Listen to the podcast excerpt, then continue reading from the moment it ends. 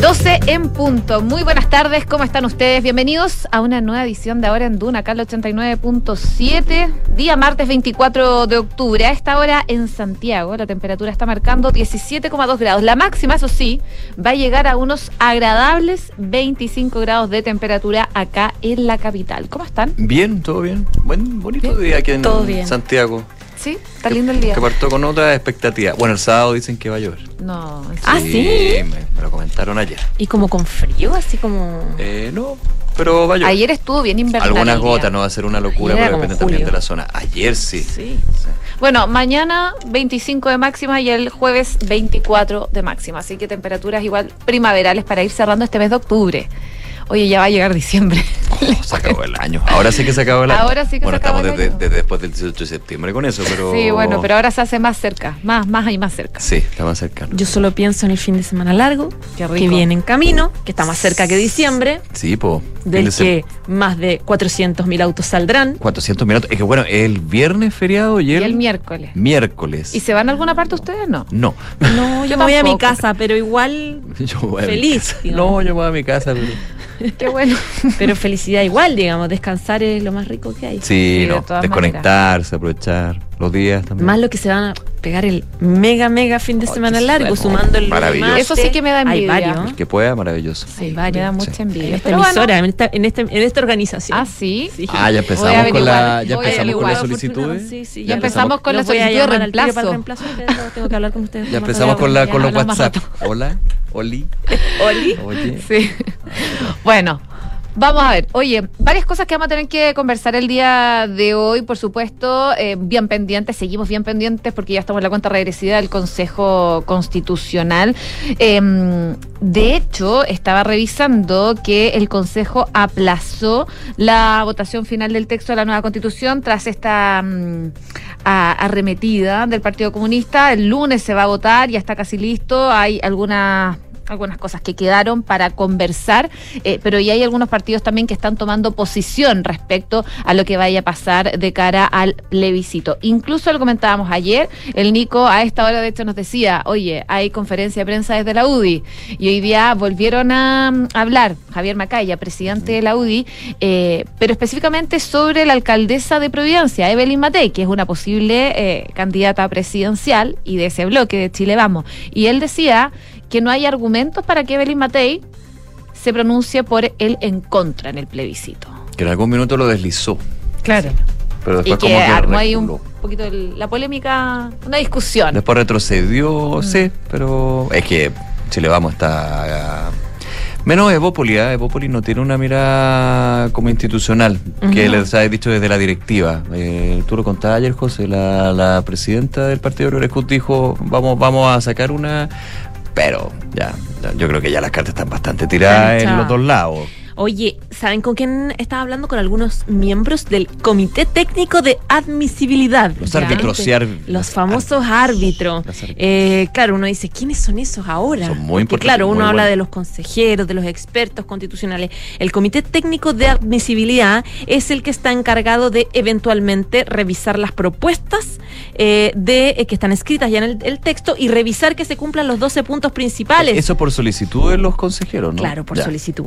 Eh, Tienen, No que por dirimir, tienen que dirimir los reclamos que interpongan eh, las- a, a las propuestas de la norma. Y estaba hablando con dos, eh, dos de, los de estos integrantes que me decían que todavía no reciben formalmente algún tipo de reclamo, pero eh, les han dicho que probablemente va a pasar eso dentro de las próximas horas. No sé si se concrete, digamos, pero eh, me dicen que sí, que todavía no tienen una concreción formal. Eso lo que haría eventualmente sería retrasar unos días Claro. la entrega final y definitiva del documento, que se acuerdan que les decíamos probablemente el jueves, bueno, finalmente reclamaron sector oficialista y dijeron no, el jueves no, porque queremos, queremos nuestros días que nos corresponden para poder eventualmente presentar algún reclamo a esta, a esta Fíjate que ayer, comisión. ayer entrevisté a la senadora Bodanovich, la presidenta del PS, y le planteé esto, pues si se iba a concretar la solicitud al Comité Técnico de Admisibilidad, dijo, está la opción, depende de los consejeros evidentemente, pero como no, no la veía muy, muy convencida en términos de que no, no, no iba a cambiar mucho su juicio.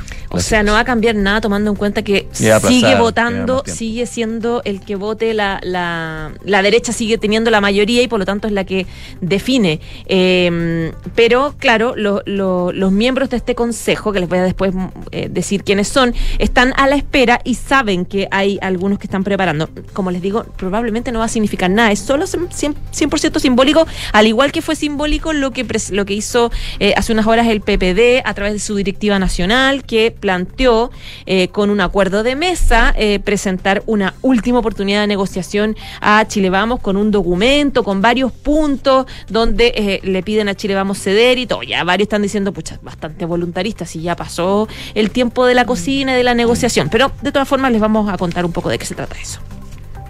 En otras informaciones vamos a estar comentando eh, otros temas, por ejemplo, la situación en Atacama, eh, que aquí la hemos visto y la hemos comentado varias veces, especialmente en nada personal, ha sido un tema bien relevante, este paro de profesores que lleva ya un mes.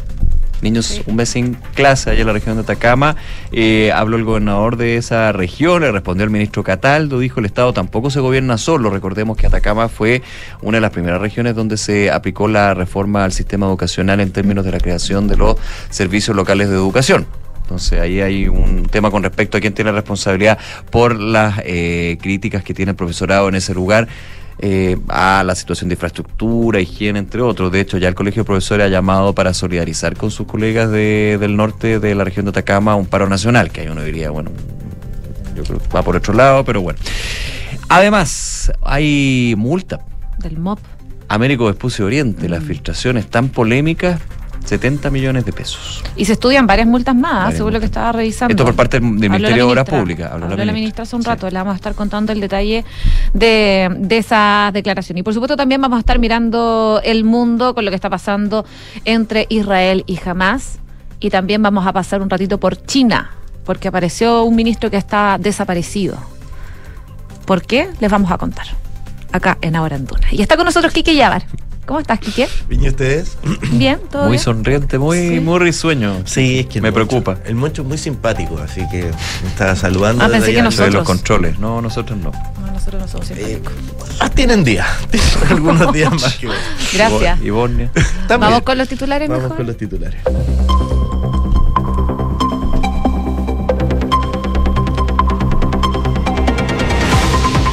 Ministerio Público pidió 24 años de cárcel para ex generales directores de carabineros Bruno Viñalobos y Gustavo González Juré y 14 para Eduardo Gordon por el uso de gastos reservados.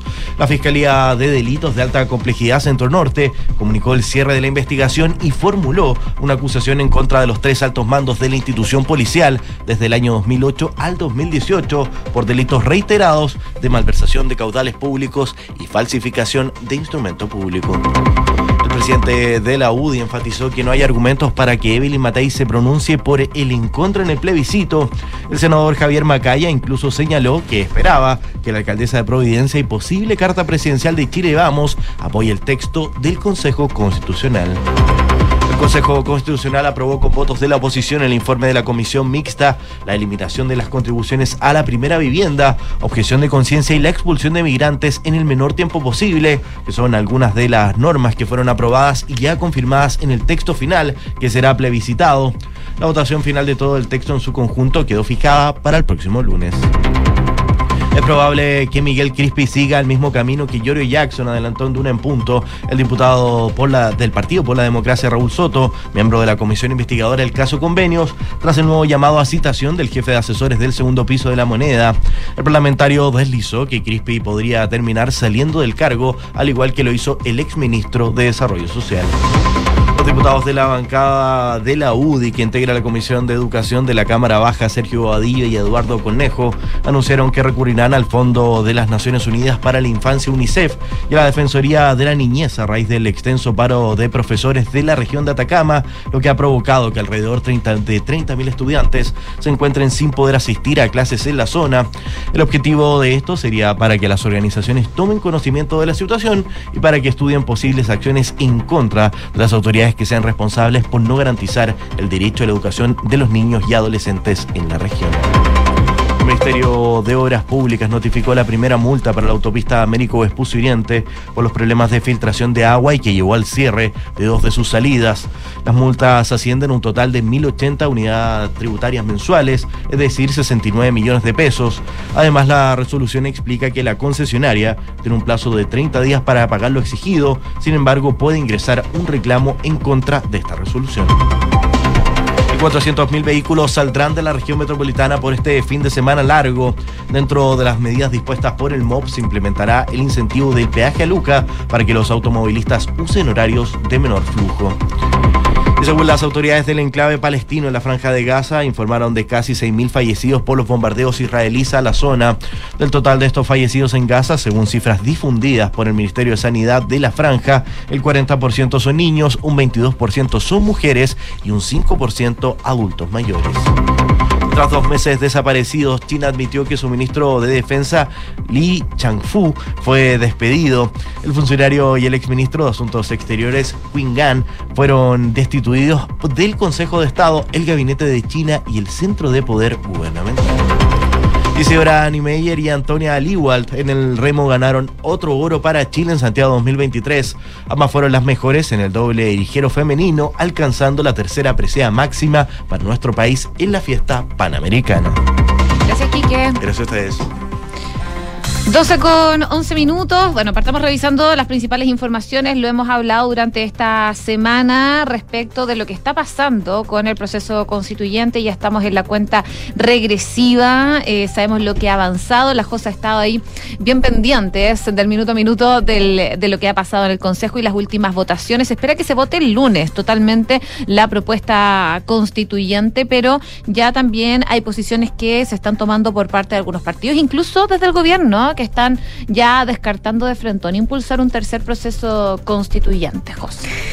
Exactamente, ya, vamos al capítulo número número cuánto ya No sería sé, de, este proceso harto constitucional. rato. Harto rato, ya, ¿qué les contaba? Ayer les decíamos que la, la comisión mixta había votado estas propuestas, estas 32 enmiendas al acuerdo que había hecho originalmente el Consejo Constitucional, eh, en realidad el trabajo de la comisión mixta, eh, finalmente ayer se votó ya la aprobación, ya sabemos que esto es por tres quintos, por 30 votos, eh, y que ten- tienen la mayoría la derecha, Chile Vamos y el Partido Republicano, eh, está prácticamente todo listo para la votación final, el documento completo, ya no eh, con eh, saltándose, o sea, no, no como texto completo, digamos, no especificando con artículos puntuales. Y ahí es donde se ha generado una suerte de lentitud en el proceso, porque ayer algunos de los consejeros de la oposición, que sabemos que están con una pata fuera del proceso, porque dicen que no los representa, que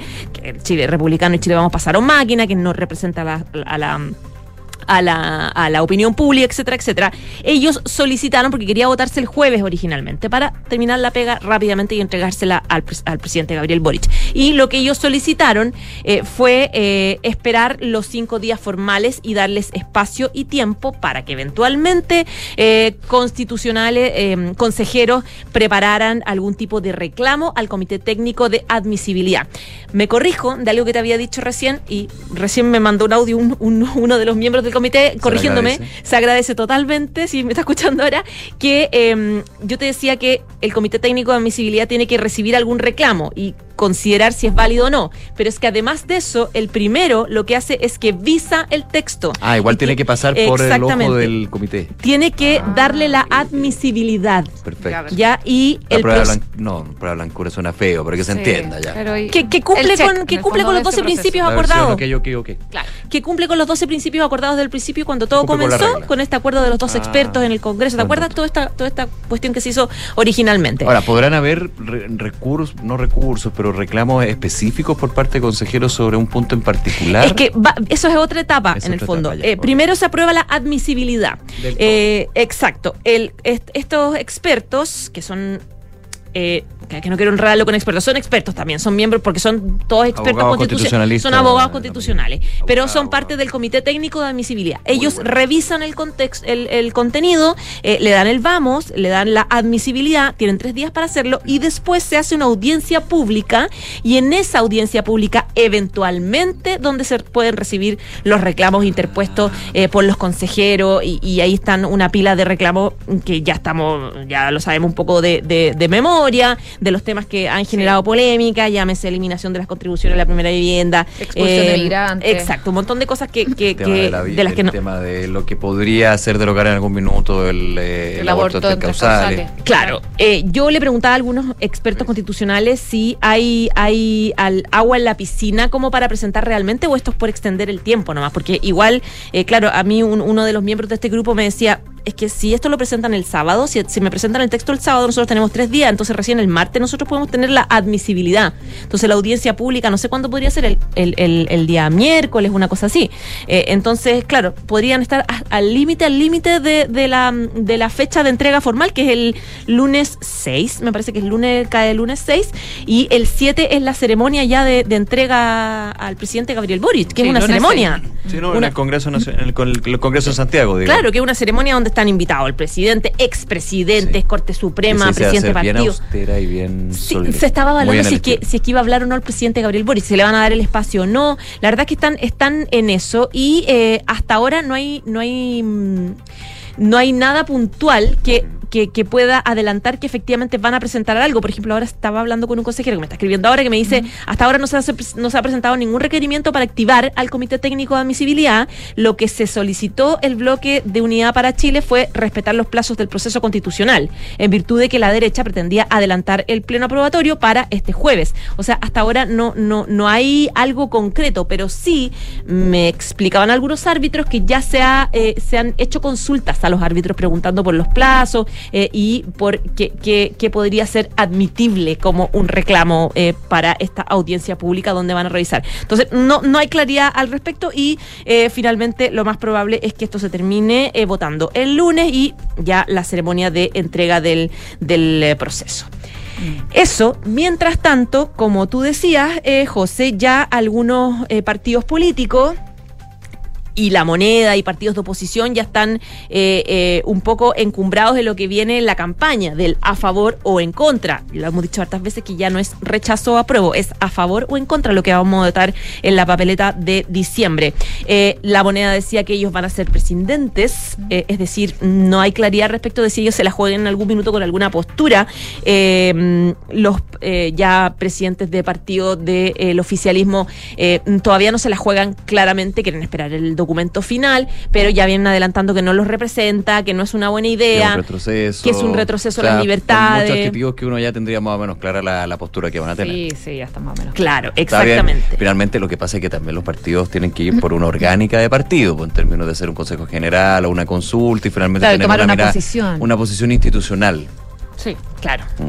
Pero, pero ya hay varios que la están tomando. Sí, Hay no, varios sí. que la están tomando. Y ayer hubo eh, reunión de la directiva Eurodirectiva Nacional del PPD, eh, donde hablaron del tema y un poco adel- se adelantaron a qué, a qué deberían, eh, qué postura deberían tomar un poco de cara a eh, el Consejo Constitucional y a la opción de, de a favor o en contra. Y em, claro, ellos todavía no dicen formalmente que van a estar en contra, pero lo que hicieron fue, eh, a través de una conferencia de prensa, una declaración pública que da el presidente del PPD, que es Jaime Quintana, él un poco explicaba un documento de puntos mínimos para un acuerdo constitucional. Es decir, él plantea, o como PPD se plantea a los consejeros de Chile Vamos, una última oportunidad para sentarse a conversar y plantean varios puntos que son impajaritables para ellos para lograr un acuerdo. Y este, este texto un poco dice que vamos camino a un nuevo fracaso, porque la gran mayoría del país entiende que no será una solución. A- apelan un poco a las encuestas que hasta ahora todavía dan la opción de en contra, contra. como la opción ganadora en el plebiscito de diciembre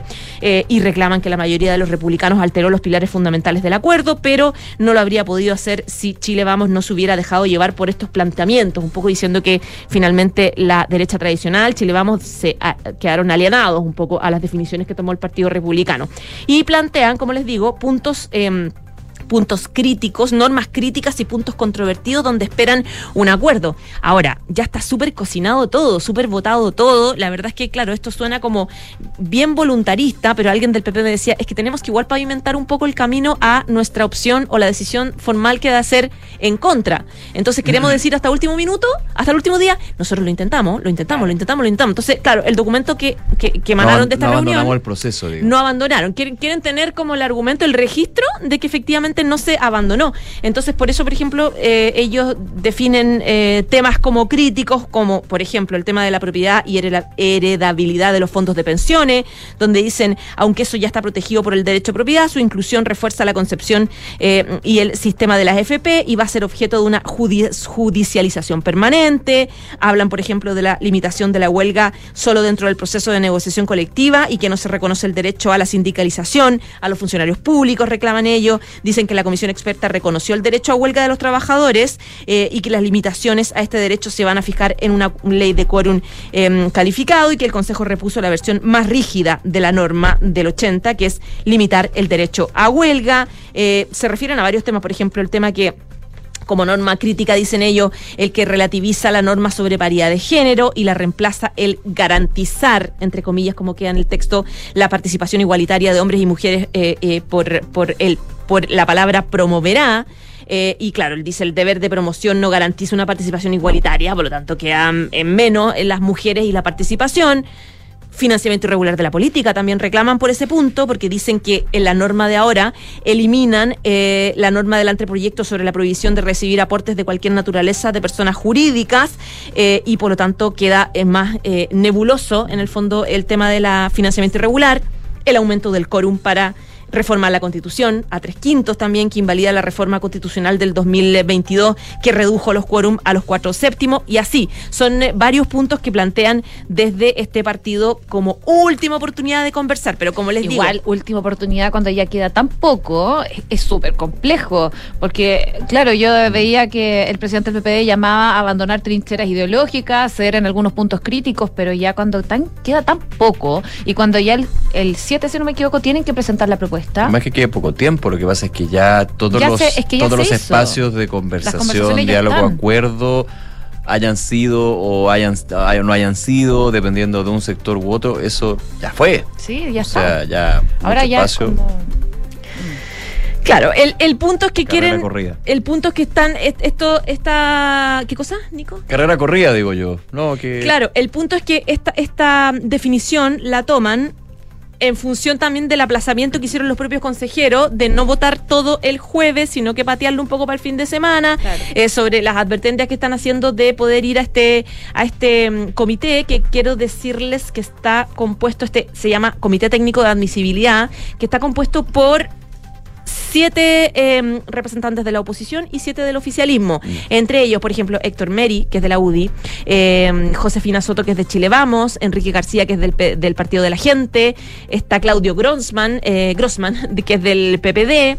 Eh, Tomás Jordán, que es de la democracia cristiana, que es histórico de, de la SECPRES, de la era Bachelet, Ministerio de Defensa. Eh, de, perdón, del Interior. de eh, Ministerio Interior y no y Ministerio Secretario de también- Secretaría General de la Presidencia, eh, representantes de, de varios sectores que están son en total 14 los expertos del Comité Técnico de Admisibilidad que son los que eventualmente podrían recibir algún tipo de, de- de reclamo que como te digo tiene que aceptarse o no a través de esta audiencia pública que van a tener este comité dentro de los próximos días. Por lo menos em, Claro, ahora me está escribiendo otro experto constitucional que me dice, al final esto es simplemente una legullada, le, leguleyada, Leguleyada. eh, es un eh, atrasar un poco el proceso porque las posibilidades de un acuerdo la verdad que son imposibles. Es solamente esto que les digo, como esta declaración de principios del oficialismo, decir, lo intenté hasta el final, hasta el final traté de lograr un acuerdo y finalmente no quiso Chile Vamos y no quiso... Ah, y claro, lo que me decían también de la directiva PPD es que también, viste que eh, vieron que la- el argumento de Chile Vamos y de Republicanos fue que eh, eh, la izquierda siempre fue con el todo o nada Sí. que nunca quisieron nunca Ceder, quisieron ceder. ceder algunas cosas pero ganar otras eh, y claro el PPD con esta con esta definición dice perdón se me quebraron los lentes de nuevo una vez más Eh, vez. con esta Muy definición apasionante el tema. es muy apasionante solamente a mí me apasiona No, no, a Eh, mí con- también, pero- claro con, con esta definición ellos dicen no, pues nosotros no estábamos en el todo nada. Y les mostré, y por eso tienen esta- estos puntos, estos puntos que yo les leí. No éramos todo nada, nosotros también teníamos puntos con los que queríamos ceder. Y ustedes no quisieron ceder. Es que, a ver, aquí se está dando algo que, que lata volver un poco al tema, pero eh, mira, a ver, el trabajo que se ha hecho ha sido un gran trabajo y mucho trabajo entre los consejeros, entre los comisionados. Y- y rápido, y acelerado. Rápido, con poco tiempo. Creo que si uno eh, va a ser va a ser inevitable hacer las diferencias con respecto a la Convención Constitucional en lo bueno y en lo malo, pero yo creo que el punto en común, siendo que son muy distintas las instancias, es que finalmente no se llegaron a acuerdos o grandes acuerdos. Aquí, obviamente, lo que se decía al principio es, hay que llegar a una propuesta en que a uno no le guste el 100%, porque eso es una quimera, eso es imposible, eso es otro estilo de... de- no es democracia técnicamente. Claro. Pero obviamente hay algunos puntos donde, bueno, eh, ya no se llegó a acuerdo y ya no fue. Y aquí, y lo que te dicen los consejeros y consejeras, que la gente vote y vote a conciencia, entendiendo lo que es el texto, pero también de alguna manera haciendo la bajada desde quienes eh, esperan que, que les, que les cuenten sobre esto. Gobierno, oposición, oficialismo, Líderes. partidos, líderes de opinión, académicos. Ahora, el tiempo es súper cortito. Medios de comunicación también. Nosotros no tenemos que decirle vote a favor o en contra. Lo que tenemos que hacer es decirle de qué se trata el texto, digamos, y poner las distintas opiniones a favor o en contra a debatir. Yo creo que eso es lo relevante y eso es lo, lo- lo rico de esto. Pero ya los acuerdos ya no fueron. Y lo que dice, la porque aquí hay un duopolio, me carga decir eso, pero oposición y oficialismo en lo que es el proceso. Los mismos argumentos contra uno son los que dice el otro. Entonces, bueno, así estamos, digamos. Oye, No lo veo como algo quedan, meramente negativo, pero es lo que es y yo creo que da darle más vuelta a eso. Chao, Sí. vamos a la diciembre y que se vote. Claro. Oye, Un eh, voto obligatorio. 12 con Obligatorio 26. Vamos a otro tema Sí. Eh, para que alcancemos con el Vamos. tiempo. Eh, Comisión investigadora, finalmente ayer eh, se dio a conocer que Miguel Crispi eh, fue citado nuevamente por tercera vez a esta comisión investigadora por el caso convenios. Quedó fijada para el 6 de noviembre y por supuesto hay varias cosas que revisar al respecto, José. Sí, exactamente. Es, es muy cortito. eh, eh, yo decía en la mañana que el tema de Crispi se ha ido enredando, enredando, Sí. enredando a propósito de los problemas que, bueno, el de- la decisión de Crispi de rehusar eh, participar en esta comisión investigadora. primero, con el, con, con el argumento como más jurídico que planteaba el ministro de Justicia, que dejó de hacerlo, eh, a propósito de lo que de, de este reclamo que hizo la, de la, Cancillería, no, el- la Contraloría, eh, planteando un poco que. Em, que no le correspondía en su, canti- ca- eh, en su calidad no de funcionario público. Finalmente la Contraloría eh, pidió explicaciones y eh, pidió un poco, eh, eh, planteando que es deber del- de, los funcionarios públicos poder eh, dar explicaciones, etcétera, etcétera. Y en ese sentido es que finalmente Crispi dice, bueno, voy a ir a declarar a la comisión investigadora por el caso eh, convenios. Él fue citado el 6 de noviembre y Claro, está en medio de un montón de, críticas y un montón de cuestionamientos porque se ha metido gente del oficialismo a criticar a Crispi. Eh, escuchábamos a eh, eh, Raúl Soto, diputado del PPD, a Ilavaca, diputado del Partido Socialista, que son parte, la verdad, son parte de la oposición ya en este tema. Y eh, incluso eh, en algún minuto Soto, en- hoy día en entrevista que tuvo con Don Emputo, insinuó la salida de Crispi. Escuchemos. El problema es que cuando eso, ese, ese tipo de diseños, de estrategias erradas, ¿verdad? Se, se ejecutan con tosudez hasta el final y no se escucha, porque el problema del gobierno es que no escucha o escucha poco, ¿verdad? Eh, eh, se produce un, un autodaño, digamos, se, se termina disparando en los pies y tuvimos verdad un conflicto en la- instalado en la moneda durante varias semanas Para- cuando cuando era perfectamente evitable Claro, uno podría decir, este diputado, Soto, expresidente de la Cámara de Diputados, no está en la directiva, no es jefe de bancada, no preside esta comisión, no es un, o tampoco moviliza tanto las masas. El punto es que desordena y ensucia un poco el proceso, porque eh, ayer ya se agarró con Diego Vela, que es presidente de DRD, porque eh, Diego Vela hizo un llamado a la lealtad, no sé si escucharon, hizo un llamado a la lealtad en este caso, y le respondió y la vaca diciendo, oiga, le recuerdo que RD es el partido protagonista de este escándalo. Entonces acá no hablemos de lealtades, son ellos los que tienen que dar explicaciones y por lo tanto nos parece terrible que eh, Crispy no vaya y tengamos que estar citándolo por tercera vez. Entonces, claro, se armó un enredo dentro del oficialismo y las voces que empiezan a crecer de nuevo de que eh, Crispy dio un, pa- de un paso al costado ahí de, de jefe, en su rol de jefe de... Porque eso. Del segundo piso. Y eso hay una diferencia con respecto a otras situaciones parecidas, porque no es desde la oposición donde se pide la eventual renuncia de Crispi, sino desde el oficialismo. Porque yo, por lo menos de la oposición, uno que otro, pero así como en, en grito en masa, no. Quieren que vaya, de hecho, porque si renunciara no podría ir a la, a la A comisión. claro, claro. No Claro, por eso es que, pues. por eso es que eh, Vela pedía lealtad un poco, porque claro, espe- la expectativa era que fuera la oposición la que pedía la renuncia, pero ahora se están sum- ahora con Giorgio Jackson eran, eran todos. Sí, Eran sí, todos, era bien transversal. Era el oficialismo también. Sí. Eran varios los sectores que estaban pidiendo también. Eh, bueno, eh, ayer se acuerdan que también empezó a trascender desde la moneda que eh, podía ser que el segundo piso pidiese que esta sesión fuera, eh, Secreta. fuera secreta. Eh, a propósito de que eh, yo, desde el punto de vista lógico, tiene cierto sentido de que hay Tiene mucha información sí. eh, muy delicada que, que maneja, al ser una persona Pero cercana al presidente Gabriel Boric, Pero en la condición en que pero está, estamos en una condición política demasiado crítica Claro, como para que se haga algo con y que se cuestiona la transparencia Y de ahí eso. sí que se va a cuestionar todo. Claro, y el es punto que es que tampoco le han, o sea, no le han pescado ninguna de las condiciones a Crispy. No le han pescado que vaya en su condición de ex subdere, de ex subsecretario de Desarrollo Regional, porque dijeron, no, vas a ir en condición de lo que estás ahora, que es jefe de asesores y ex subdere. O sea, no le han pescado ese argumento. No le han pescado que sea secreta, porque dicen, no, esto tiene que ser transparente. Y además ya hay una eh, eh, como una mala onda, ¿no? o sea, una animadversión que espera, a la que espera enfrentarse Crispy. Y por eso eh, su defensa, recordemos que estaba Luis de Morcilla, le había recomendado a él no ir, solamente entregar un documento, porque las preguntas que les van a hacer finalmente van a ser simplemente emplazamiento, y se va- porque ya sabemos que las comisiones investigadoras un poco están convertidas eh, en eso, digamos, en, en mucho emplazamiento respecto de, o sea, muchos emplazamientos políticos que finalmente nos sacan conclusiones en términos de esclarecer puntos nuevos de las investigaciones. O sea, tienen mala fama, la verdad, no tienen la mejor de la fama. Entonces, por eso era que Crispy se rehusaba un poco, porque además él va a tener que en un rato más ir a la fiscalía.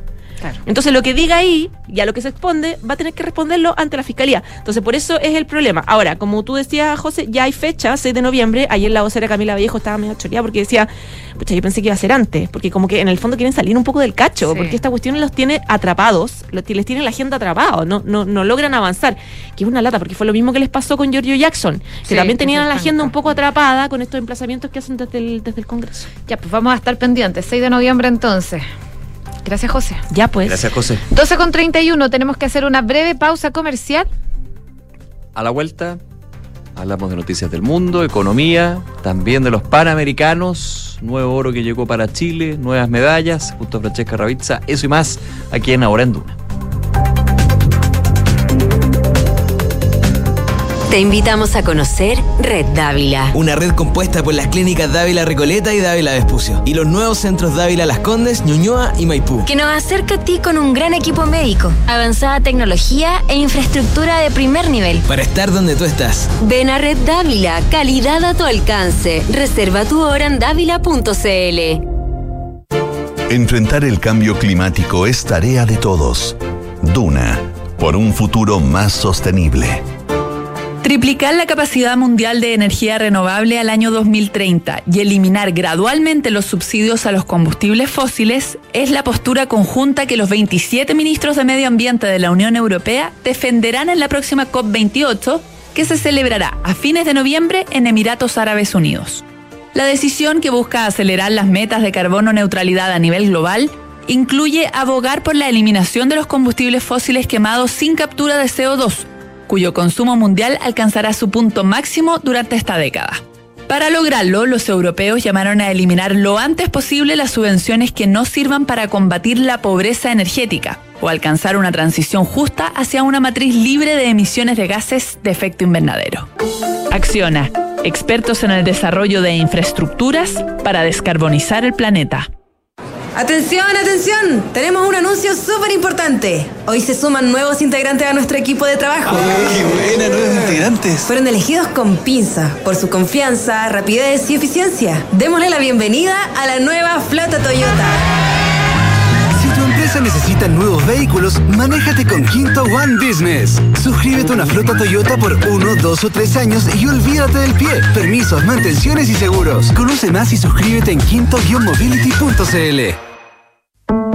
Arch Finance diversifica tus inversiones con cripto. ¿Sabías que portafolios de inversión que incluyen hasta un 5% de cripto duplican su rentabilidad anual según datos de los últimos 5 años? En Arch Finance te asesoramos para invertir de una manera segura en cripto a través de productos diversificados que pueden mejorar el rendimiento de tu portafolio. Cripto es mucho más que una moneda, es una nueva tecnología. Agenda una llamada con nosotros en arch.finance. A ver, dime un sinónimo de cobre. Anglo American. ¿Y de minería? Anglo American. Ya. ¿Y de innovación? Obvio, Anglo American. En Anglo American estamos orgullosos de reimaginar la minería con innovación para mejorar la vida de las personas. Anglo American, desde la innovación lo estamos cambiando todo. Somos GTD y sabemos que cada empresa, sin importar su tamaño, tiene múltiples necesidades. Por eso, diseñamos soluciones que se adapten a sus desafíos y, por sobre todo, que nos permitan poner nuestra tecnología al servicio de cada una de sus metas. En GTD, creemos en las empresas y las acompañamos día a día, porque en el camino hacia el éxito vamos juntos. GTD. Hacemos que la tecnología simplifique tu vida. Conoce Edificio Lift de Inmobiliaria Hexacón, ubicado en un barrio único de Vitacura, frente al Club Manquehue, clínica alemana y una variada oferta de servicios y restaurantes. Edificio Lift es vanguardia y diseño, con departamentos de dos y tres dormitorios, con próxima entrega, entre pisos articulados alrededor de un atrio y puentes que cruzan convirtiéndose en balcones interiores. Conoce más de Edificio Lift en www.exacon.cl. Parece que es lejos, pero no tanto. Bienvenido a Lonquimay, tierra de volcanes, senderos únicos, araucaria y calidad de vida. Sí, porque en este rincón de Chile también se pueden encontrar las viviendas definitivas que construyó el MIMBU con el plan de emergencia habitacional. Porque cuando se construyen cambios, se construyen sueños. Conoce más sobre el plan de emergencia habitacional en www.mimbu.cl. Ministerio de Vivienda y Urbanismo. Gobierno de Chile.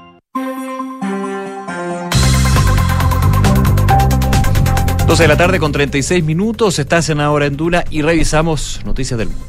Vamos a China porque lo habíamos comentado hace algún tiempo atrás, había dudas de qué había pasado con el ministro de Defensa. Había mucha especulación respecto de este personaje. Se llama eh, Li Shangfu, que es un general eh, del ejército, eh, y hoy día se dio a conocer que fue despedido.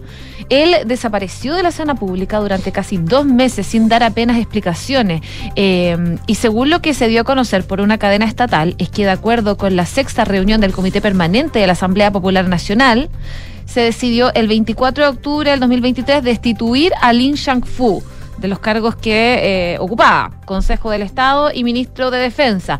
El Consejo de Estado es el gabinete de China y el centro de poder gubernamental. Y esta destitución de Li, del organismo, supone prácticamente el fin de su carrera política. Aunque no está claro si él va a ser procesado o se le van a imponer otras sanciones legales. Esta cadena estatal eh, china no detallaba las razones de por qué se le sacó el cargo, eh, ni tampoco nombraron a un sustituto para Li. Visto públicamente por última vez a finales de agosto, poco después de efectuar un viaje oficial a Moscú y a Minsk para reunirse con altos funcionarios rusos y bielorrusos. Dicen que no hay indicios de esta destitución, eh, quien se había convertido en ministro de Defensa durante una remodelación de gabinete en marzo, eh, y esto puede que signifique un cambio en la política exterior de defensa de China. No obstante, eh, las dudas sobre la resistencia del círculo de poder del presidente y líder del Partido Comunista Xi Jinping es lo que hace dudar.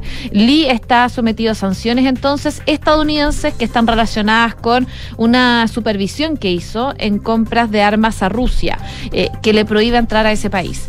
Y desde entonces China ha cortado los contactos con el ejército estadounidense, principalmente en la propuesta por la venta de armas de Estados Unidos a Taiwán, pero también dando a entender que Washington debe levantar las medidas contra Lee que Beijing se niega a reconocer públicamente. Ahora, esta situación de Lee ha recordado, por supuesto, a la del ex ministro de Exteriores, Kim Gang, eh, que fue depuesto en julio pasado tras permanecer varias semanas desaparecido de la, de la vida pública y por eso también había mucha especulación al respecto. Y al igual que el exministro de Defensa, eh, King, también fue destituido hoy como miembro del Consejo de Estado según esta misma cadena estatal. La desaparición del entonces titular de Exteriores dio lugar a todo tipo de especulaciones, de hecho lo comentamos acá en algún momento, y aunque los motivos de la destitución de él se desconocen todavía, algunos medios internacionales lo han atribuido a un romance extramarital que tuvo en su época como embajador de China en Estados Unidos. Eh, Quinn fue nombrado titular de Exteriores en diciembre del año pasado, en lo que se vio un ascenso meteórico de un diplomático eh, considerado muy cercano a Xi Jinping, con quien trabajó como jefe de protocolo antes de ocupar el cargo de viceministro de Exteriores entre el 2018 y 2021. Así que dos cargos que salen entonces del gabinete chino, pero que ya estaban dando que hablar porque no aparecían en la vida pública por lo menos hace dos meses y las dudas estaban en qué había pasado con estos dos ministros. 12 de la tarde con 39 minutos, actualizamos lo que sucede en Medio Oriente porque jamás en las últimas horas liberó a dos mujeres adultas mayores secuestradas en eh, su ataque contra Israel el 7 de octubre. Eh, dos israelíes que llegaron el martes de madrugada a un centro médico en Tel Aviv donde los esperaban sus familiares.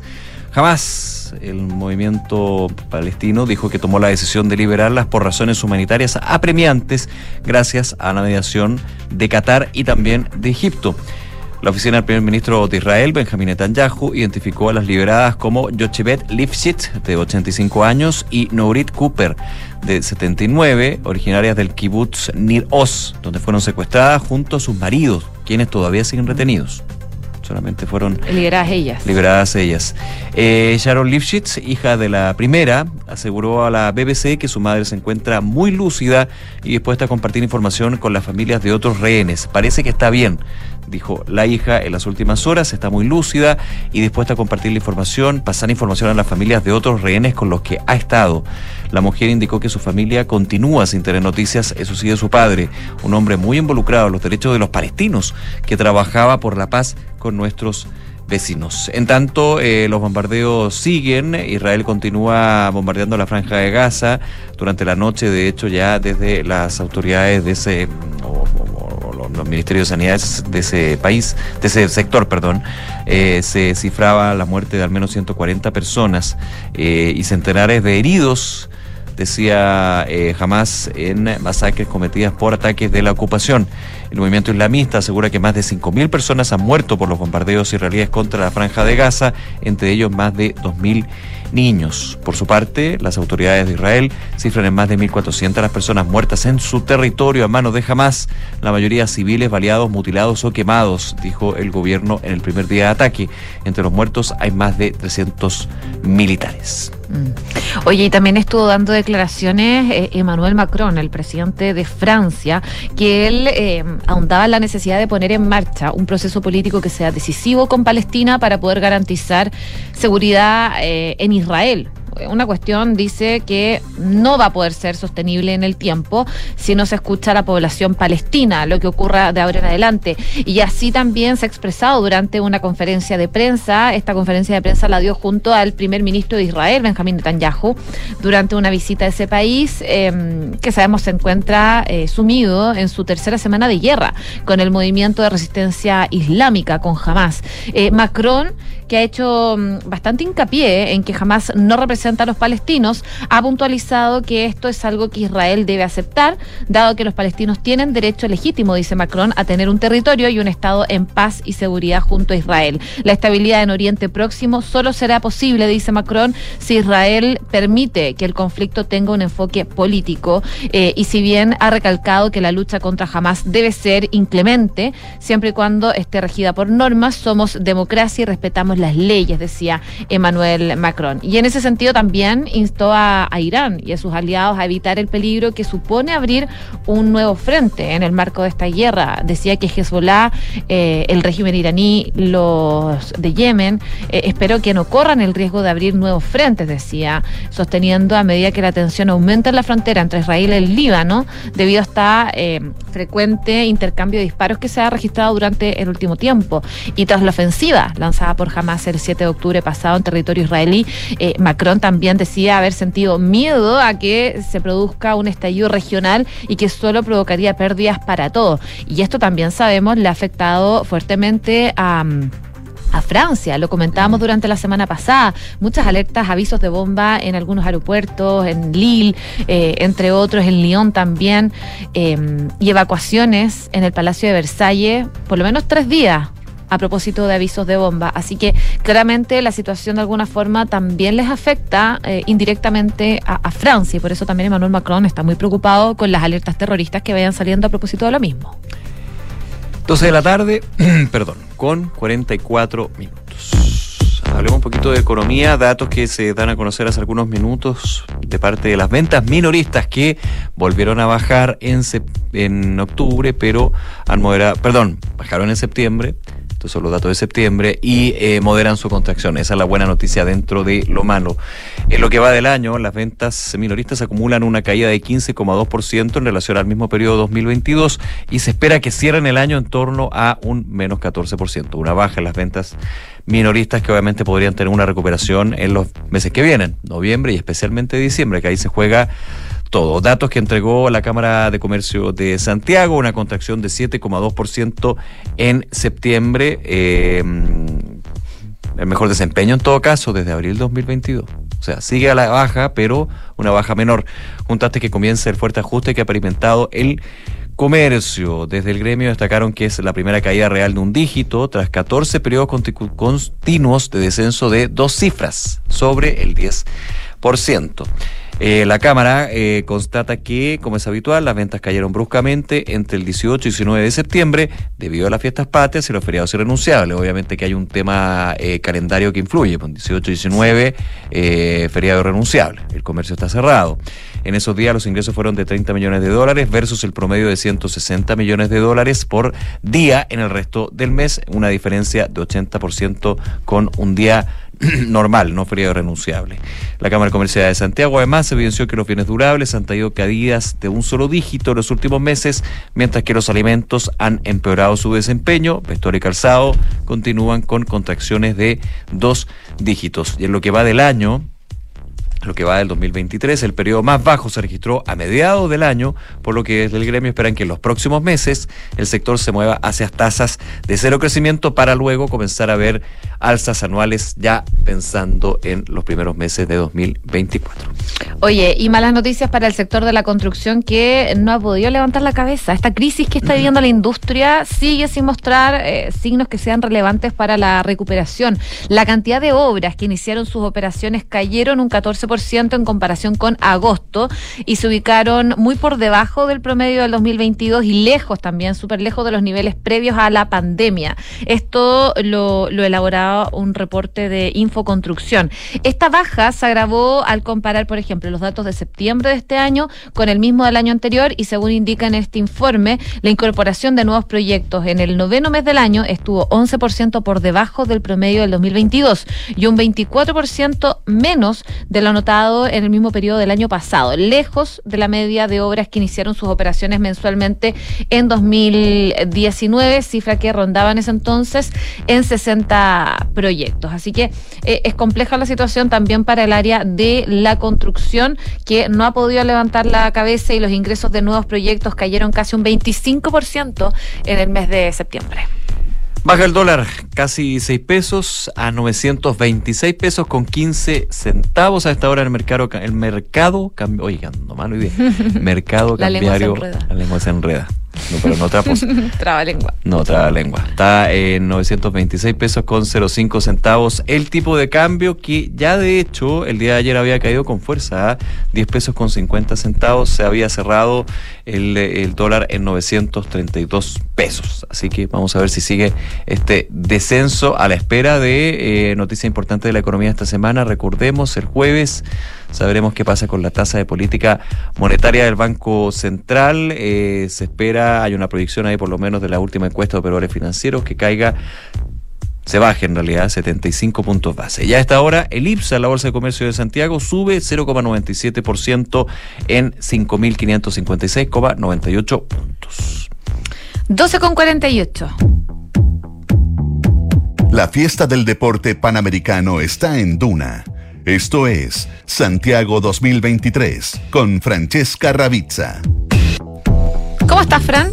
Muy bien, ¿y ustedes? Bien. todo bien. Nuevos oros. Nuevos oros, de verdad, a Chile le está yendo muy bien en, nuestros en estos Juegos Panamericanos. Quieren eh, mejorar lo conseguido en los Juegos eh, Panamericanos de Lima 2019 y vamos por buen camino hasta, hasta ahora. Fue una mañana de oro total para el Team Chile.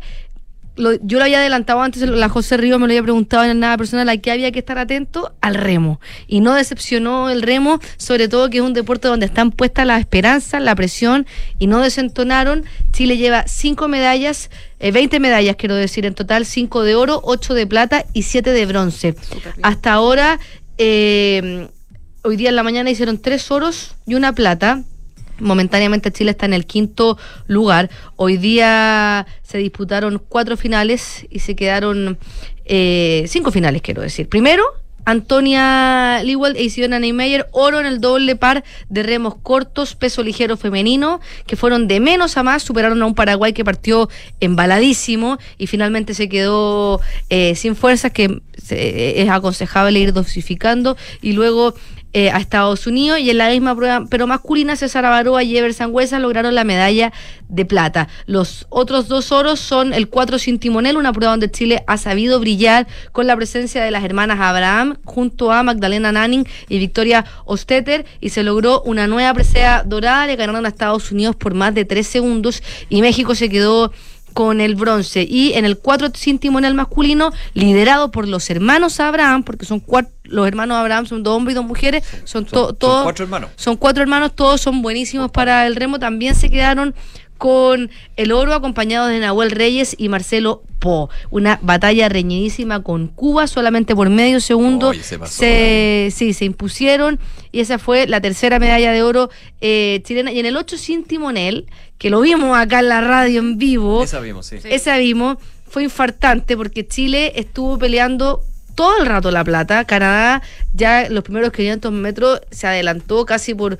em, no sé por cuántos metros, eh, pero, pero, pero le sacó un cuerpo entero y finalmente estuvo No, ahí impresionante. impresionante. Y después Estados Unidos venía en el tercer lugar, Chile segundo, y cuando quedaban 50 metros, cuando parecía que teníamos ganada la carrera, o sea, La plata. la plata, se metió Estados Unidos Pero con todo. con todo Una bala. una bala y nos arrebató la plata eh, fue muy doloroso me imagino cómo estarán las hermanas y, y todo el equipo chileno o sea, a nosotros nos dolió desde la comodidad del asiento Imagínate. estar Finalmente, igual se quedó con el bronce, que es muy bueno para el deporte nacional. En, Chima, en, en, en Lima, el remo tuvo cuatro oros, dos platas y un bronce. En lo que va de competencia, lleva tres oros, una plata y un bronce. Y mañana hay cinco finales más.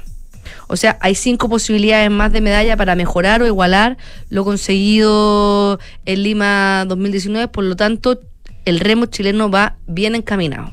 Esas son buenas noticias. Una proyección, eh, ¿cuántas medallas se sacaron en 2019 y cuántas espera Chile superar? Bueno, el año, el año 2019 Chile obtuvo 50 medallas, 13 oros, 19 platas y 18 bronce.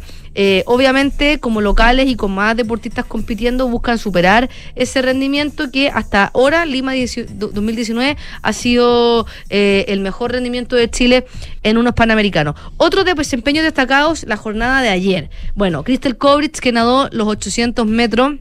Finalmente se quedó con el cuarto lugar. También fue, estuvo muy cerca eh, por momentos de quedarse con el bronce. Una vez que terminó eh, la carrera, Crystal Cobris dijo: Yo no nado por medallas, yo nado contra mi propio tiempo, y mi tiempo fue más o menos. Ah. Si a lo mejor ella hubiese hecho un mejor tiempo que el que tenía y no se hubiese quedado con el bronce, hubiese estado más conforme que ahora que eh, no le gustó mucho el tiempo que hizo de los 800 metros, que no es la prueba de Crystal Kobrich. La, prueba de Crystal Kobrich son en piscina, los 1500 metros, que es donde ella ya está clasificada a los Juegos Olímpicos de París 2024 con una marca olímpica B.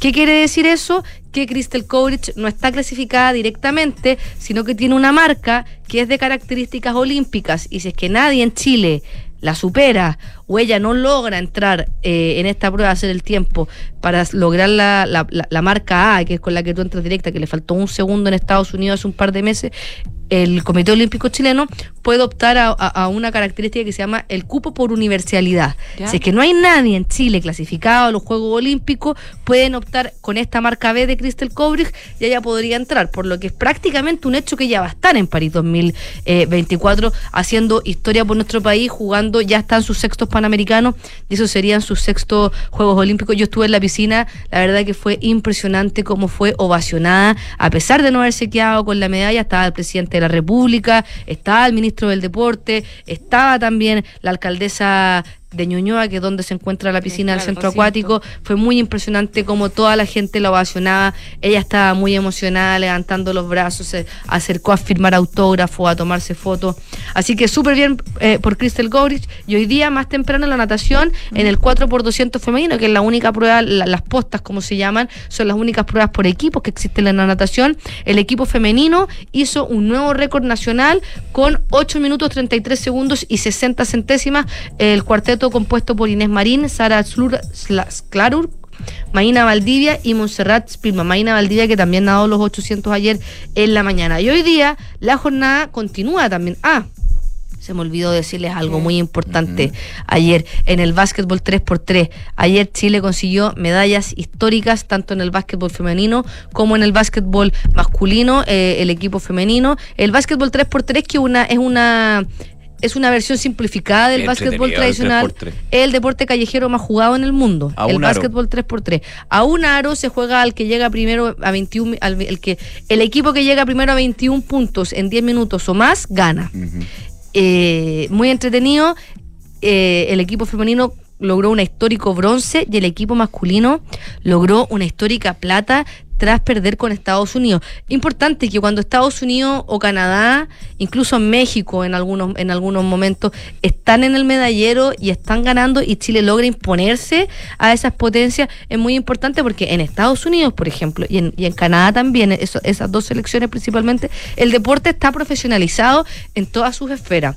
A lo mejor hay deportistas que son universitarios, pero están becados, eh, tienen las mejores instalaciones, eh, sea donde sea que estudien, De partir se dedican a ser deportistas. A ser deportistas. para tener estudios, sí, pero se dedican a ser deportistas. Son deportistas, muchos acá. compiten en el circuito de la NCAA, que es el circuito universitario, logran su marca olímpica, o sea, ellos son deportistas profesionales. Acá en Chile prácticamente ninguno de nuestros deportistas es profesional Porque no pueden. porque no pueden, no porque no quieren. Los que pueden, y los que pueden son Crystal Kobrich, por ejemplo, que hemos visto los sacrificios que ha hecho, que se ha tenido que ir del país para poder entrenar. Los primos Grimal también son profesionales, pero, pero son lunares en, en- en todo este espero- eh, espectro del Team Chile y no le pasa solamente a Chile, le pasa a Argentina, le pasa, le pasa a Perú, le pasa en menor medida a lo mejor a Venezuela o a Colombia, a los países bolivarianos también por el concepto que tienen. eh, eh, político al final, como, como piensan, eh, le dan un, un- un valor importante eh, al deporte con sus propias carencias también. No, no, no, no, aquí no tiene, no tiene nada que ver, o sea, tenemos eh, como un poco como pasaba en la Guerra Fría, ¿no? Los países de la Guerra Fría, que era Rusia con, Estados contra Unidos. Estados Unidos, un poquitito guardando la, las contra Iván Drago. Claro, co- co- claro. Guardando las proporciones, eso es lo que pasa. También tenemos las potencias como Estados Unidos y Canadá que, que funcionan muy bien con su sistema y por otro lado a nivel sudamericano tenemos las otras potencias como Colombia, eh, Venezuela, incluso Cuba también. Y atrás quedamos los otros países que, que son Chile, Perú, Argentina, que finalmente no el deporte no está siempre como... Escuchaba una deportista también eh, argentina que, que, que lloraba y decía lo mismo. O sea, me imagino cómo está mi familia llorando porque a mí nadie me apoya. Qué mal. Eh, y pasa en, en- en todo, así que... ah, y esto...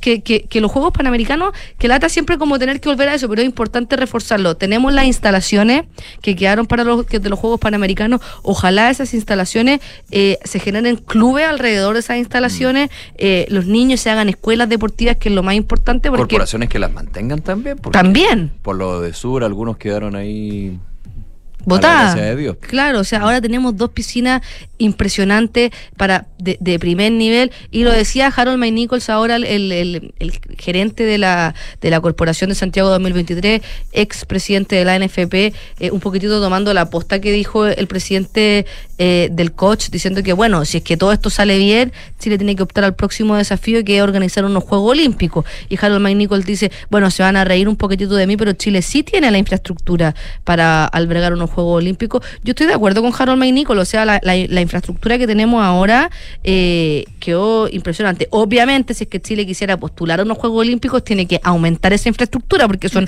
muchos más países. Aquí estamos solamente eh, un continente. Eh, los Juegos Olímpicos No nos agrandemos. eh, no nos pero- agrandemos Pero no achiquemos tampoco. el- claro, pero eh, paso a pasito. Paso a pasito, eh, tratar de, de seguir albergando eh, torneos de estas características. A lo mejor panamericanos eh, de, especialidad. Se hacen, no solamente se hacen los panamericanos como se hacen ahora, sino que cada disciplina tiene sus propios panamericanos, ocupar las instalaciones y, mm, y seguir ahí. La gente está yendo a los estadios, está yendo a ir al- a los deportistas chilenos. Hay muchos que han alegado que no tienen entrada. Se han vendido 80 mil entradas eh, sobre el millón de entradas que hay disponibles. El fútbol se ha quedado un poquito cojo. eh, eh, lo que decían, están tratando, por lo menos en el fútbol y ojalá en otros deportes también, vender entradas en las boleterías. Porque hay muchas personas que les complica. Es súper engorrosa la página para comprar los tickets. Tú tienes que comprar, por ejemplo, si tú quieres jugar, no sé, ir a ver el tenis, tú tienes que tú puedes comprar hasta cuatro entradas para el tenis, por ejemplo, pero puedes ir solamente puedes comprar una jornada. Si tú quieres hacer como una compra masiva y decir, ya, hoy día voy a ir a ver tenis, mañana voy a ir a ver gimnasia, pasado voy a ir a ver los clavados, no te das alternativa como meter en tu carrito Claro. de compra, no, no da, no da esa opción, entonces es un poco, es un poco complejo y sobre todo para la gente, y, y- y lo, y lo decimos, lo digo yo que, que, que, que finalmente tengo como un acceso a la, a la- a la- a la- al, al internet, al, al manejo, que se me hace complicado, me imagino las personas de, de, no quiero decir edades, pero de cierta edad para arriba y- nativo digital. de que no es nativo digital, obviamente se complica mucho más y que sería mucho mejor eh, tratar de vender en la boletería. Hoy empieza empezó también el surf en Pichilemu, que está súper entretenido.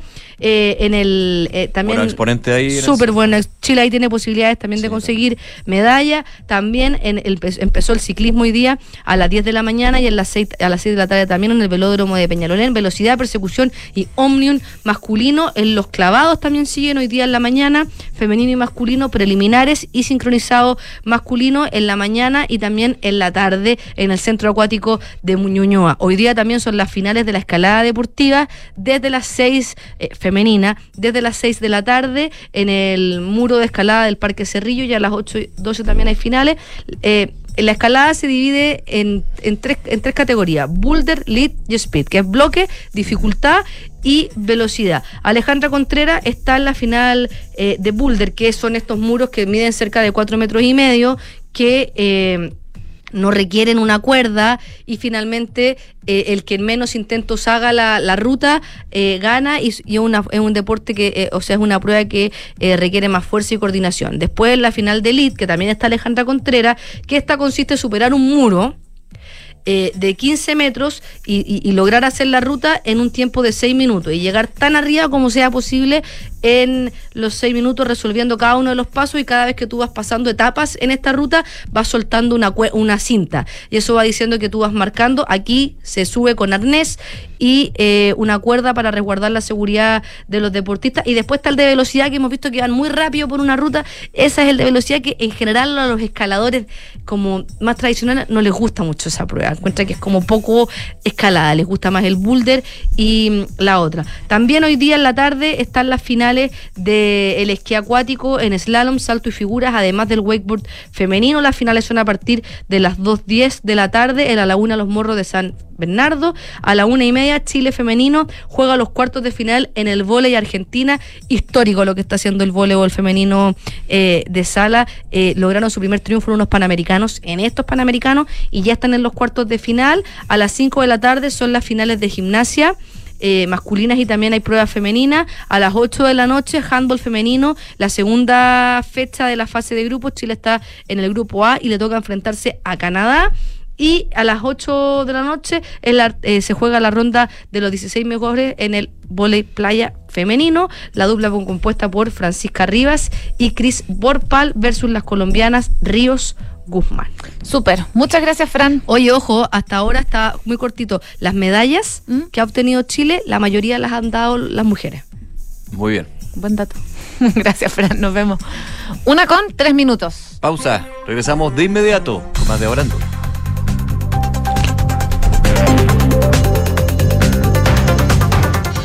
en Credicorp Capital nos centramos en ser aliados estratégicos de nuestros clientes para cumplir sus objetivos con nuestro portafolio de inversiones de carácter global. Siente la confianza invaluable de contar con asesores financieros que le agreguen valor a tus decisiones. Conoce más sobre nosotros en credicorpcapital.com.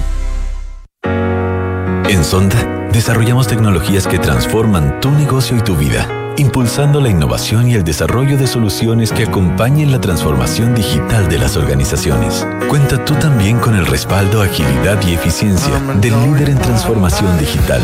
Descubre más en sonda.com.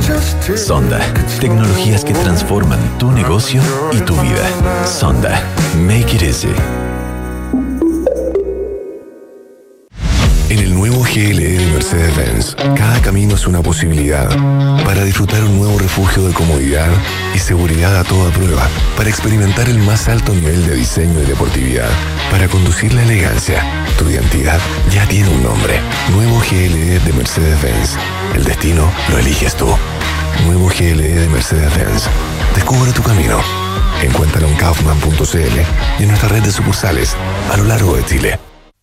En Cervecería AB InBev soñamos en grande para crear un futuro con más motivos para brindar. En Chile estamos hace más de 30 años con marcas legendarias como Corona, Budweiser, Stella Artois y Becker. Elaboramos nuestros productos con energía 100% renovable. Llevamos agua potable a más de 12 comunidades con escasez hídrica en el país y lideramos iniciativas de educación e inclusión laboral para mujeres y jóvenes. En Cervecería AB InBev, vamos por más. Conoce más en abinbev.cl. Hay un lugar donde se conectan todas las cosas buenas de volver a trabajar.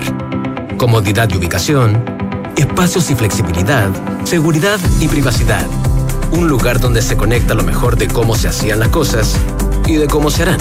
Un lugar donde todo encaja, todo fluye y todo funciona. Office Hub Costanera, donde todo se conecta. ¿Y tú, ya elegiste el Hub como tu nuevo lugar de trabajo? Descubre más en officehubcostanera.cl. Nuestros usuarios podrían llenar nueve veces el Estadio Nacional. Talana es la plataforma de recursos humanos más descargada y mejor valorada de Chile, con más de 5.500 clientes y más de 400.000 usuarios. Con Talana, gestiona vacaciones, firma documentos a distancia, administra la asistencia de tus colaboradores y mucho más desde una sola plataforma de recursos humanos. Conoce más en talana.com. Cata, ¿supiste que en la alemana de Vitacura inauguraron una nueva urgencia gínico-obstétrica? Sí, atención 24/7 y con un equipo especializado para nosotras. Además, está al lado del nuevo servicio de imágenes mamarias, que quedó más amplio y cómodo. ¡Qué bien! Me encanta que la alemana se preocupe por sus pacientes. En Clínica Alemana trabajamos para entregarte una mejor salud. Más información en clínicaalemana.cl. Clínica Alemana. Si es tu salud, es la alemana.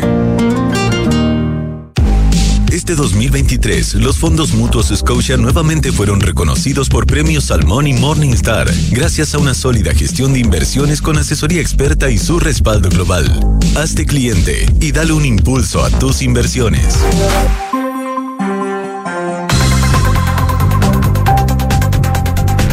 De la tarde con siete minutos, estás en Duna, aquí en Ahora en Duna, revisando las principales noticias, las que marcan la pauta. Estamos viendo también lo que sucede aquí en Chile y otras cosas que vamos a estar comentando, José, eh, quien va generando noticias. Por supuesto, estamos bien pendientes a lo que pasó con eh, esta planta de Sinovac, la farmacéutica china Sinovac, porque el viernes pasado explicó sus razones para no instalar su centro de investigación en Antofagasta. ¿Te acuerdas que em, no, no tengo bien claro el año, pero cuando estaba en la pandemia empezaron a surgir las vacunas de Sinovac, al tiempo se dio a conocer que iban a instalar una planta en Antofagasta. Si no me equivoco fue el 2021, 2022.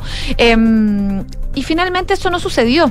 La empresa, eh, según lo que dicen en un comunicado, es que esa decisión se tomó en mayo del año pasado. Y ahí el ministro de Economía, Nicolás Grau, dice que en la reunión que él sostuvo con la compañía jamás abordaron el tema del norte y que se abocaron a una posible inversión en la región metropolitana con una planta de relleno de vacunas que se lanzó en mayo del 2022. Hoy día estuvo, de hecho, el ministro Nicolás Grau eh, acá en Duna, específicamente en Hablemos en Off, y esto fue parte de lo que dijo el ministro respecto a esta planta de vacunas de Sinovac. Cuando, cuando tuvimos conversaciones de esta naturaleza, que fueron hace bastantes meses, eh, hubo más de un ministerio involucrado y todos participaron en las distintas conversaciones, incluyendo el, Ministerio de Salud. Eh, pero yo no diría, no, no hay ninguna razón para que esto sea una decisión totalmente cerrada. Esto es un tema eh, dinámico. Yo voy a seguir conversando con la empresa. Creo que de hecho tengo una reunión hoy día con ellos, sin ir más lejos. Bueno, ahí eh, parte de las declaraciones del ministro Grau, claro, él decía, la noticia más reciente tiene que ver con una posible inversión en Quilicura. El tema de Antofagasta entiendo que es una decisión que se tomó hace bastante tiempo, decía el ministro.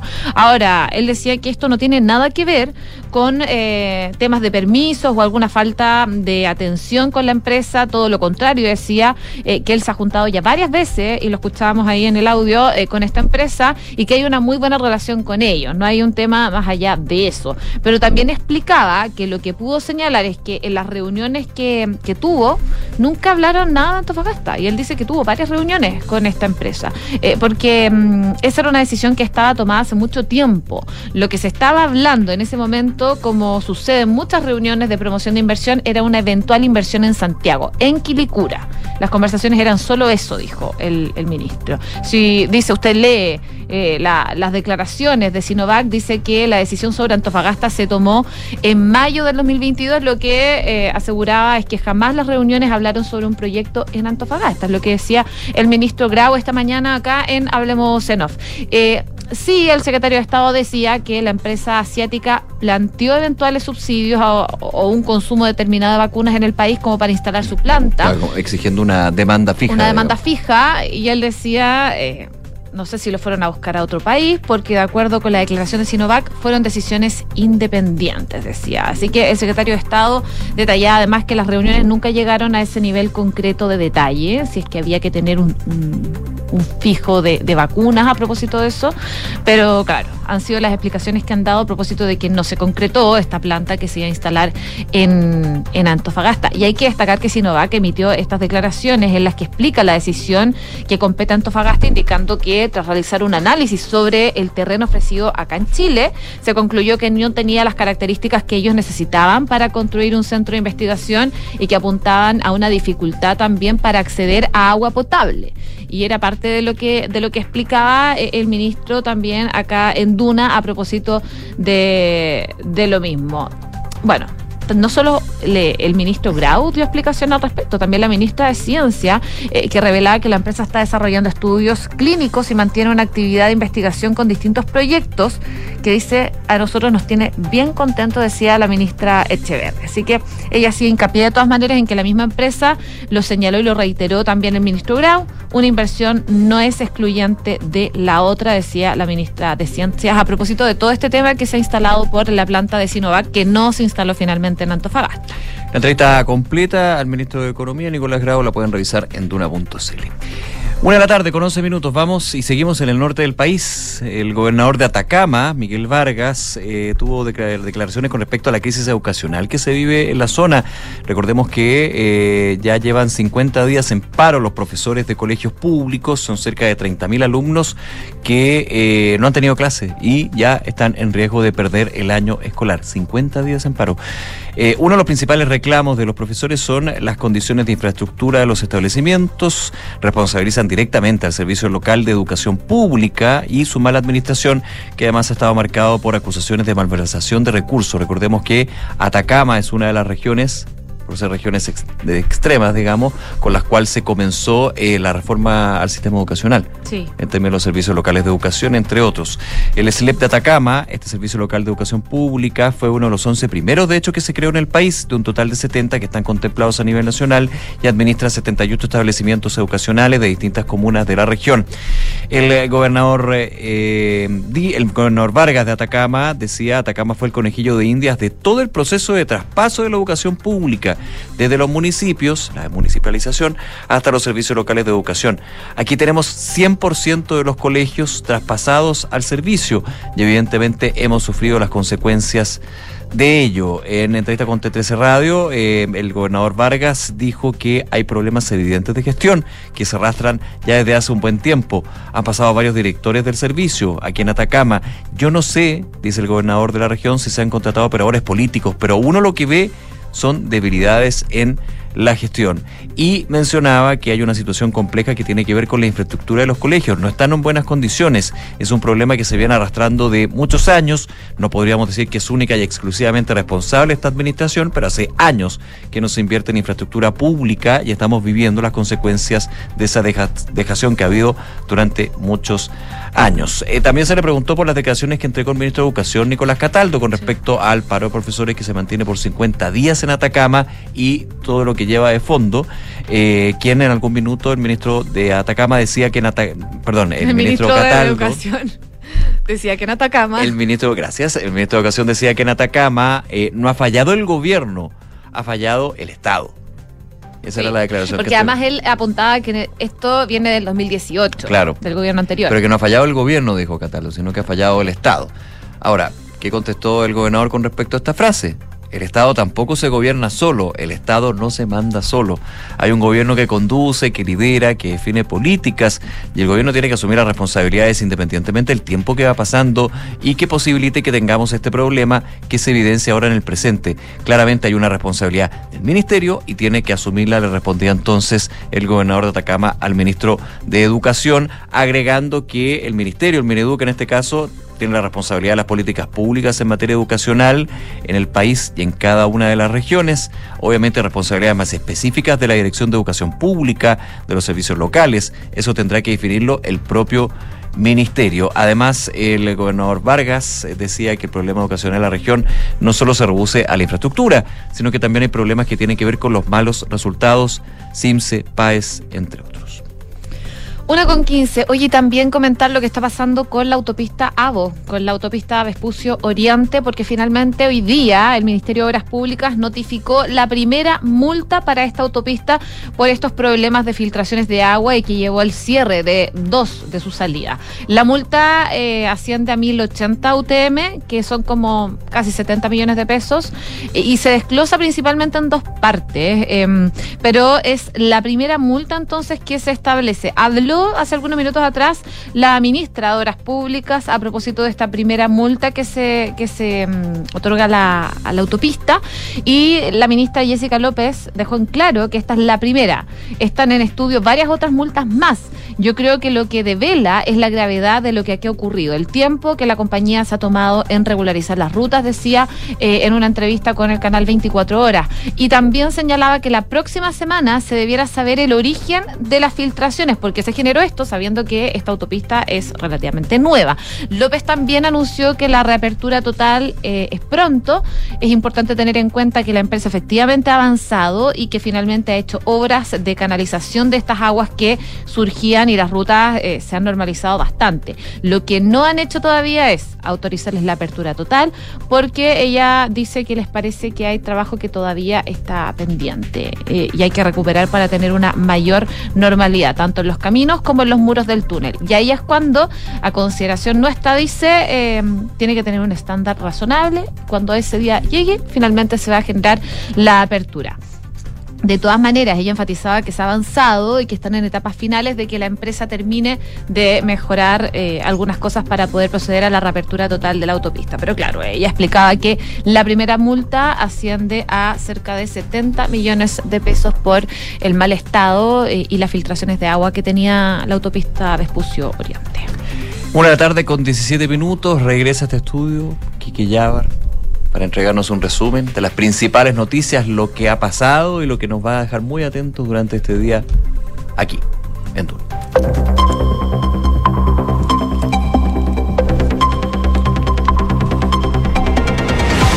El Consejo Constitucional aprobó con votos de la oposición el informe de la comisión mixta donde estaba la eliminación de las contribuciones a la primera vivienda, la objeción de conciencia y la expulsión de migrantes en el menor tiempo posible, que son algunas de las normas que fueron aprobadas y ya confirmadas en el texto final que será plebiscitado. La votación final de todo este texto en su conjunto quedó fijada para el próximo lunes. Los diputados de la bancada de la UDI, que integra la Comisión de Educación de la Cámara Baja, Sergio Bobadilla y Eduardo Cornejo, anunciaron que recurrirán al Fondo de las Naciones Unidas para la Infancia UNICEF y a la Defensoría de la Niñez a raíz del extenso paro de los profesores en la región de Atacama, lo que ha provocado que alrededor de 30.000 estudiantes se encuentren sin poder asistir a clases en la zona. El objetivo de esto sería para que las organizaciones tomen conocimiento de la situación y para que estudien posibles acciones en contra de las autoridades que sean responsables por no garantizar el derecho a la educación de los niños. Tres meses de tras tres meses de discusión, Anuar Quesille Vera logró los votos necesarios en el Senado para transformarse en el próximo defensor de la niñez, cargo que está vacante desde fines de mayo de este año. Recordemos que en dos oportunidades el Senado descartó a postulantes por no alcanzar los dos tercios necesarios, primero a Rosario Martínez y después a Blanquita Honorato, luego de meses de negociación que sí logró consenso entre los parlamentarios. El Ministerio Público pidió 24 años de cárcel para los ex generales directores de carabineros Bruno Villalobos y Gustavo, Gustavo González Juré y 14 para Eduardo Gordon por el uso de gastos reservados. La Fiscalía de Delitos de Alta Complejidad Centro Norte comunicó el cierre de la investigación y formuló acusación en contra de los tres altos mandos de la institución. Es probable que Miguel Crispi siga el mismo camino que Giorgio Jackson adelantó en Duna en Punto el diputado PPD Raúl Soto, miembro de la comisión investigadora del caso Convenios, tras el nuevo llamado a citación al jefe de asesores del segundo piso de la moneda. El parlamentario deslizó que Crispi podría salir del cargo, al igual que lo hizo el exministro de Desarrollo Social. El jefe del Estado Mayor del Ejército de Israel, el teniente general Jerzy Halevi, aseguró que la ofensiva terrestre sobre la franja de Gaza se está retrasando por consideraciones estratégicas. A su vez, las milicias palestinas de la franja continúan lanzando proyectiles a territorio israelí y este martes volvieron a sonar las, las alarmas antiaéreas en el centro del país y la ciudad de Tel Aviv. El Partido Socialista Español, PSOE y la lista de izquierda radical Sumar anunciaron hoy un acuerdo para formar gobierno de coalición progresista, un paso importante para la investidura de Pedro Sánchez como presidente del Ejecutivo, a la espera de que se sumen también los partidos independentistas catalanes. Este acuerdo supone un paso importante en la negociación que ha hecho Sánchez, quien gobierna en coalición con la extrema izquierda desde el año 2020 para tratar de ser investido nuevamente. Y Universidad Católica anunció a través de su cuenta de Twitter que abrió el proceso de ventas de entradas para el Clásico Universitario ante Universidad de Chile a jugarse el próximo sábado 11 de noviembre en el Estadio Santa Laura. De acuerdo a lo informado por el elenco estudiantil, hoy inicia la venta a socios para el próximo lunes 30 de octubre dar paso a los hinchas en general. Gracias, Quique. Gracias a ustedes.